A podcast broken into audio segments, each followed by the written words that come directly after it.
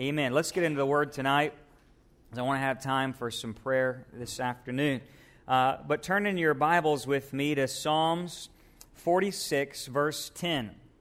I think we have it on the screen. Psalms 46, verse 10. But I'm going to pray. Father God, Lord, tonight this is all for you.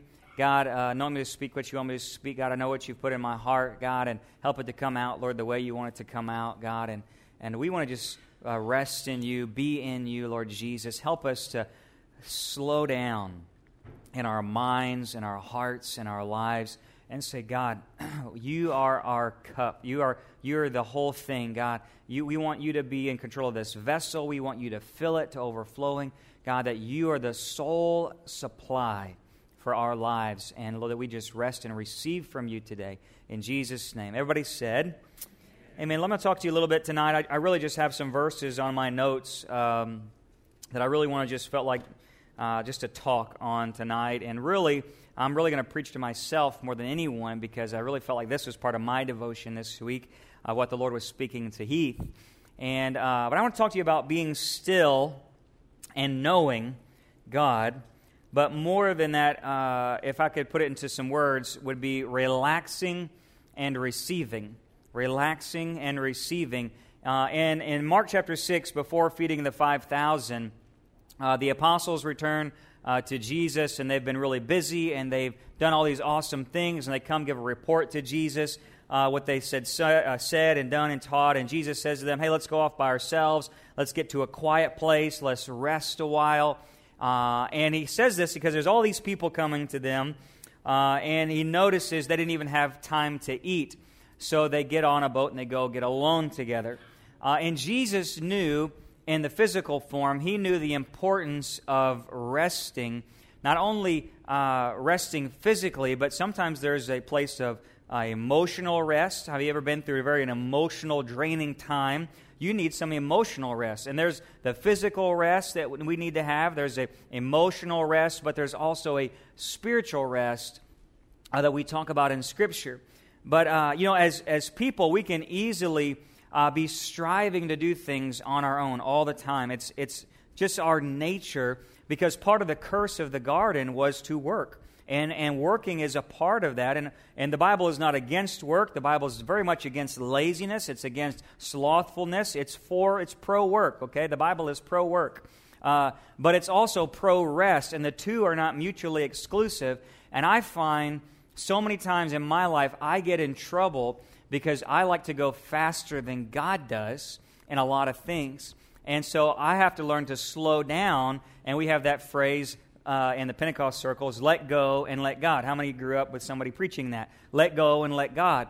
Um, so here's these disciples. They're doing their best for the Lord and their best and working and being busy was not bad because it was Jesus' work, by the way. We're not talking about secular work, we're talking about Jesus' work. They were being busy with Jesus' work, but you can even get so busy with Jesus' work that it's bad.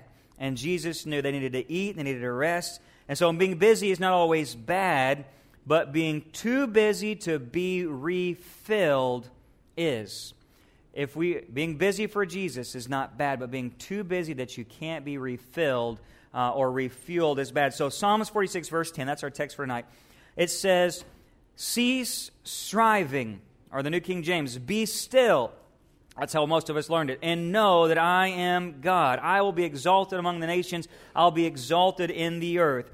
God is at the first place. He's at the prime place. And He's speaking in that psalm. He's saying, Cease striving and be still. Meaning, uh, Psalms 37 echoes it and says, Rest in the Lord.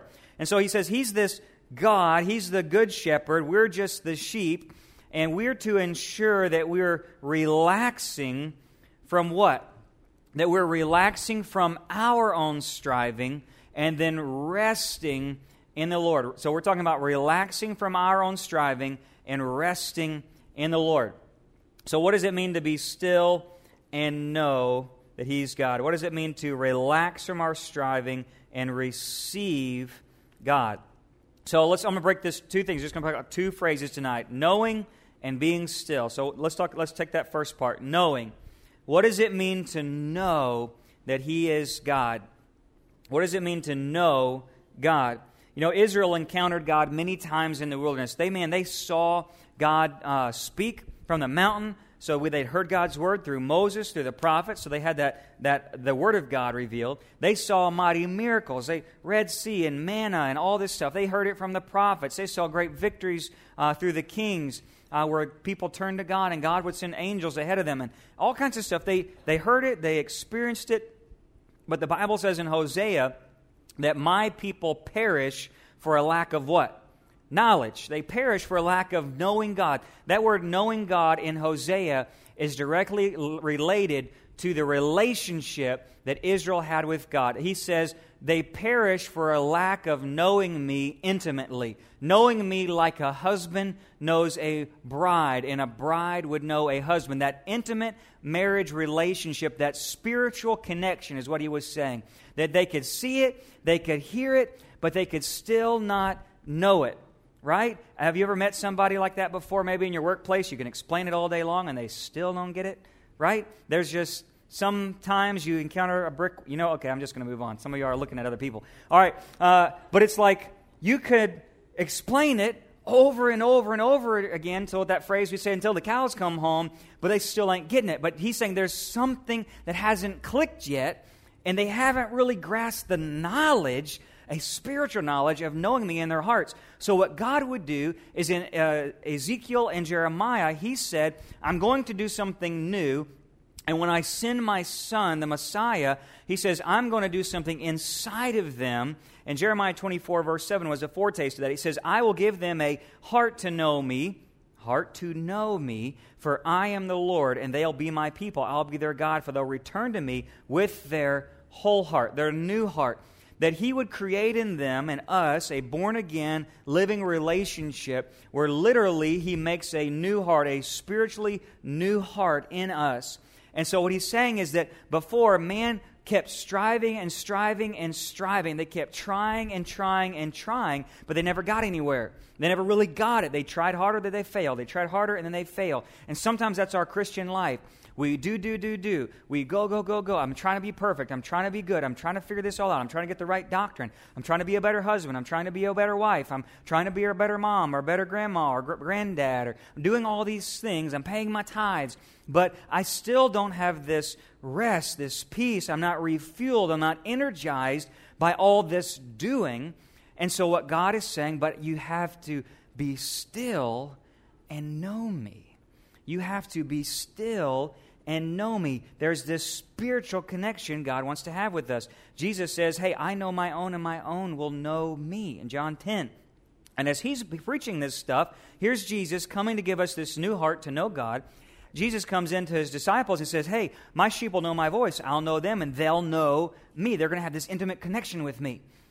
But then, right before he's about to die, he's with the disciples, and Peter, I mean, Philip pipes up, uh, and he says to Jesus, he says, Jesus, just show us the Father and it'll be good enough for us. That's how we'll really get it. That's how we'll really know. Just give me this awesome revelation. Show me some angels. Show me some streets of glory. And I've heard people say that in the Christian church before. If I could just see heaven, if I could just have an angel talk to me, then I'd really believe. Or if I could just get some kind of fairy dust to fall down. And we all have people looking for feathers and gold dust and gold teeth all the time in the charismatic circles. But Jesus says to Philip, what does he say? He says in John 14, or sorry, in John, yeah, John 14, verse 7, Philip, if you had known me, you'd have known my Father also. It, from now on, you know him because you've seen me. And Philip says to him, But Lord, show us the Father. It's going to be enough for us. And Jesus says, Have I been so long with you, and you've yet not come to know me? How have you not come to know me, Philip? How is it that we've been, you've seen the signs, the wonders, the teaching. You've been in church every time the doors were open. Philip, you've paid all of your tithes. Philip, you've been a good moral man. You've been a, you've been a good husband and father, and you've done all these things. But God, you, you haven't really known me yet. And so Jesus would move on from there. And in John 14, verse 16, we would wonder where would that knowledge come from? Because, dear Lord, if the disciples walking with Jesus every single day couldn't get the knowledge of God, and they couldn't figure it out. David had, David foreshadowed it. Jesus comes, and the disciples can't get it. This this knowledge, this intimate connection with God. What does Jesus say? That it, how are we going to get this stuff? How are we going to get to that place of intimate communion? John 14, verse 6, 16, he goes on and he says, I will ask the Father, he'll give you another helper, that he may be with you forever. That is the Spirit of truth, whom the world cannot receive, because it does not see him nor know him. Are you catching all these words? Nor know him, but you know him because he abides with you right now, and he will be what? In you. In you. The Holy Spirit, in a few days from then, uh, uh, when Jesus was resurrected, he would breathe the Holy Spirit on them in John, and it would come inside. He would, he, the Holy Spirit, would come inside of them in Acts chapter two. Then it would come upon them, so they'd have the Holy Spirit with them, and he would have the Holy Spirit in them, and then they would have the Holy Spirit come upon them. It, there's no more ways you can get it. It's all inclusive. It's one whole package deal. It is the, the most intense experience with God is a relationship with the Holy Spirit. And from that moment, when the disciples encounter the Holy Spirit in them and upon them, not just with them, not just coming to a church service and seeing other people experience the Holy Spirit, but them themselves actually experiencing the Holy Spirit inside of them and having the rushing power come upon them, these guys were literally changed inside out. And they get the knowledge of God through the Holy Spirit. So, this is a knowledge. He says, Be still and know that I'm God. How can you know truly that He's God except by the Holy Spirit? The Bible says that uh, you can only confess who He really is except by the Holy Spirit. The Spirit would have to draw you. There's an intellectual knowledge of God. There's a logical argument for God. There's sometimes in churches you can go and have an emotional connection, emotional awareness of God. I can come in and see people weeping. I can get emotional with them, and I can weep too, and I can jump and shout. I can run laps around a church. There's that emotional knowledge.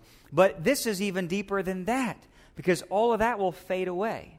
There is an intimate spiritual connection that goes beyond our striving, our efforts, our ambitions, our aims, and all of our works. And it's simply just the relationship and the connection with the Holy Spirit. And I tell you what, each and every day, when I, when I forget to pray or I'm too busy to pray, I feel weaker. I don't know about you. I, I feel like lethargically, uh, irritably, uh, in a bad place. You know, I just like, there's this connection that I've already experienced in my life and has fueled me to a certain degree. And I know that today, if Heath Harris stopped praying, if I stopped having that communion with God, that I would no longer be able to do this job. I wouldn't be able to function as a husband or, or a father because I've gotten to a place where I, there's this communion with His presence that I must have to do what I'm doing in my life right now. Are you understanding me tonight? He says, You've got to know me.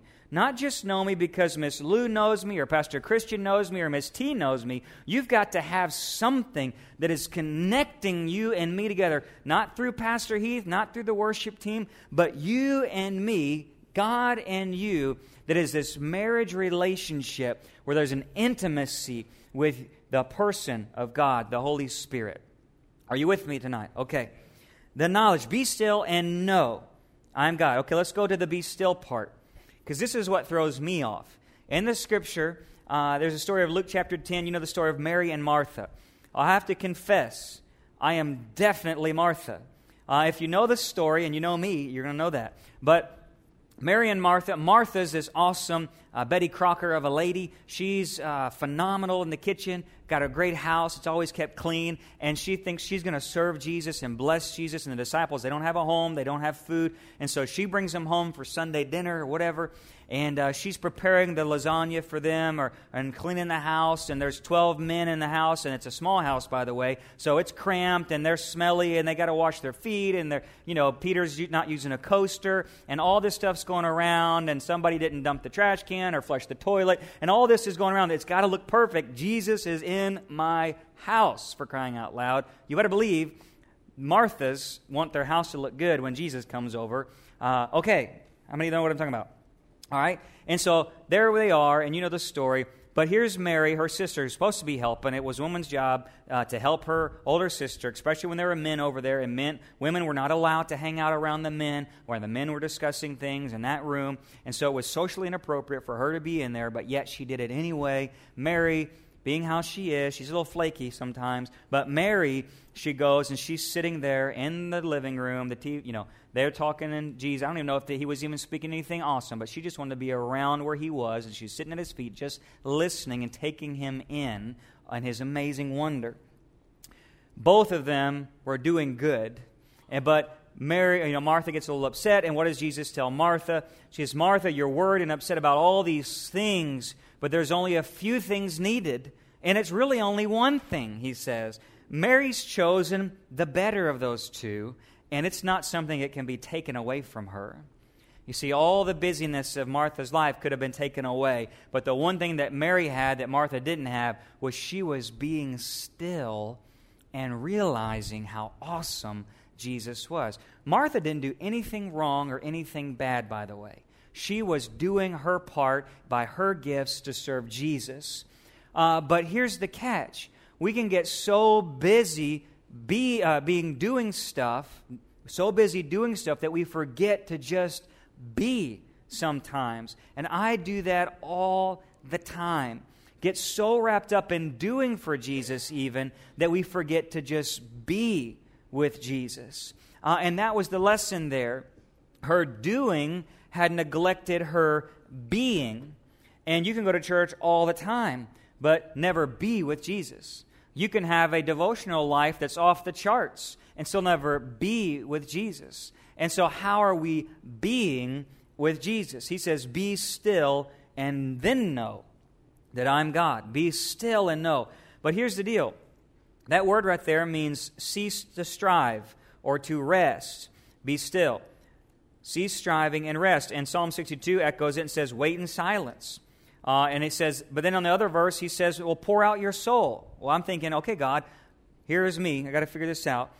Should I be still or should I pour out my soul? Because I'm from a Pentecostal background, that's two different things. I've seen on one end of the spectrum, I've seen people over here in monotone silence, you know, on one end of the Christian spectrum, Jesus and, and they receive the Lord that way. And I've seen people jumping and shouting and waving flags and blowing some kind of crazy antler off of an animal, and you know what I'm talking about, okay? Uh, and then running around doing Jericho marches. My pastor growing up had a trombone, and he would take that trombone and they would just start running around the building. I grew up that way, okay? Uh, and so I can say some people are, are pouring out their soul that way, and I've seen people pour out their soul that way. So, God, which is it? Be still or pour out my soul? Another place, Jesus says, Seek, seek me, knock, and, and, and it'll be open. And I'm going to get to that in a second. So, how do we figure this out? I think sometimes we miss this conception of resting and receiving. Uh, again, you've got that spectrum. Is it going through fast worship and jumping and shouting, receiving God, or is it the quiet contemplation?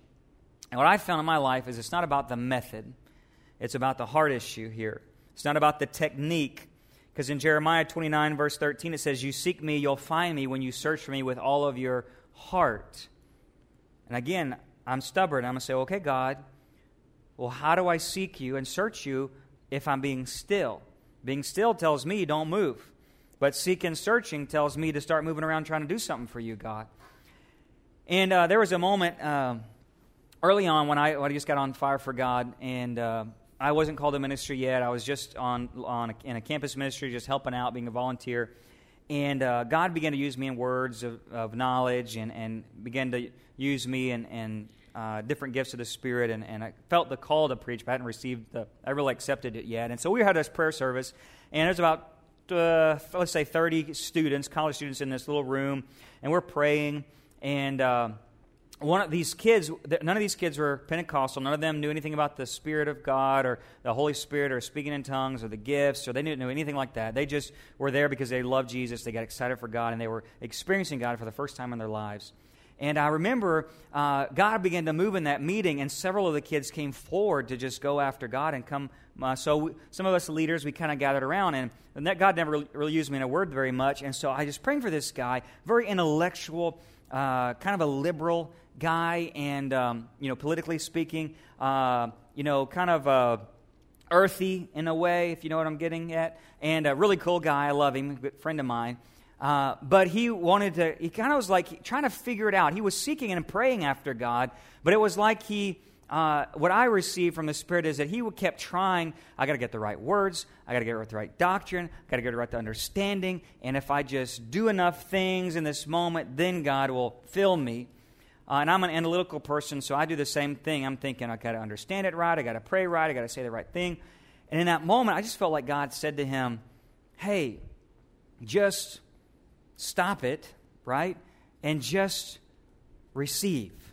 Just relax and receive. Just let go and receive. And I, me and a couple other guys laid our hands on him, and the next thing I know, he was just going down.